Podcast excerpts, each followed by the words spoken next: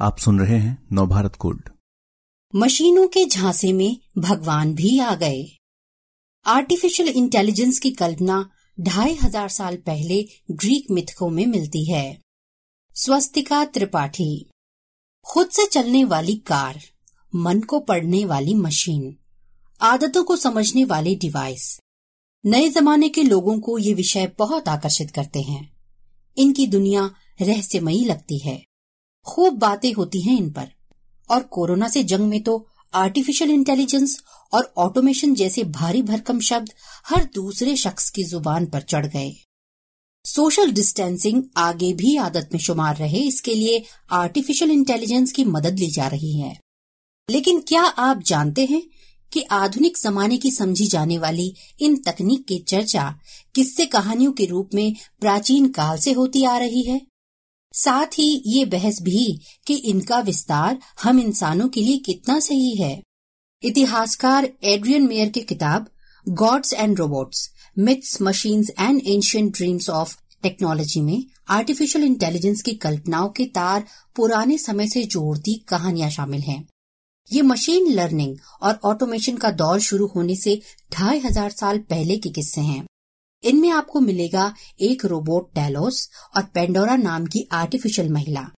इन्हें बनाया था ग्रीक भगवान हेफस्टस ने। इन्हें क्यों बनाया गया, ये समझने के लिए यूनानी मिथकों से होकर गुजरना पड़ेगा।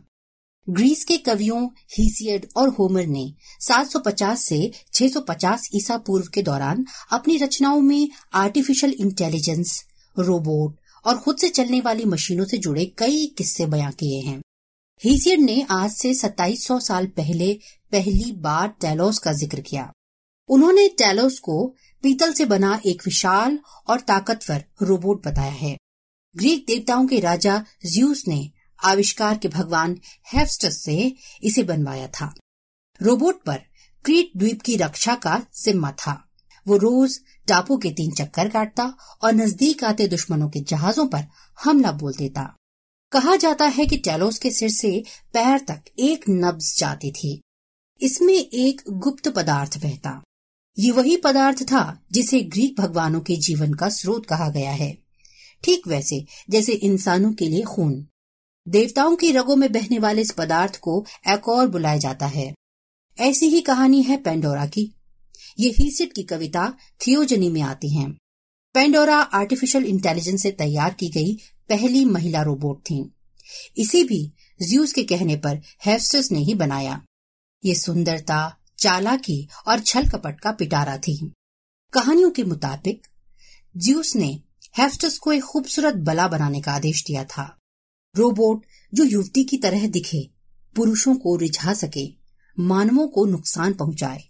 ज्यूस दरअसल यूनानी अग्निदेव प्रोमिथियस से आग का तोहफा कबूलने वाली मानव जाति से खफा थे। वो उन्हें सबक सिखाना चाहते थे। ज्यूस ने हेफस्टस से पेंडोरा को ऐसी शक्तियाँ देने को कहा, जिससे वो चलने फिरने के काबिल बने। इस काम में अन्य देवी देवताओं की भी मदद ली गई। एथना ने उसे चमकदार कपड़ों से सजाया। ग्रेस त्रिदेवियों ने रिझाने की शक्ति दी।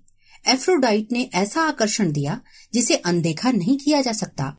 हर्म्स ने बेशर्म बनाया और इस तरह तैयार हुई ज्यूस की विनाशकारी मशीन।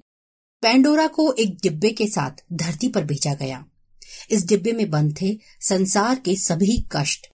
पेंडोरा को समय आने पर इसे खोलकर मानव जाति को सुख दुख से शापित करना था। अवगुणों से भरी ये रोबोट इंसानों की बेजबान नकल थी।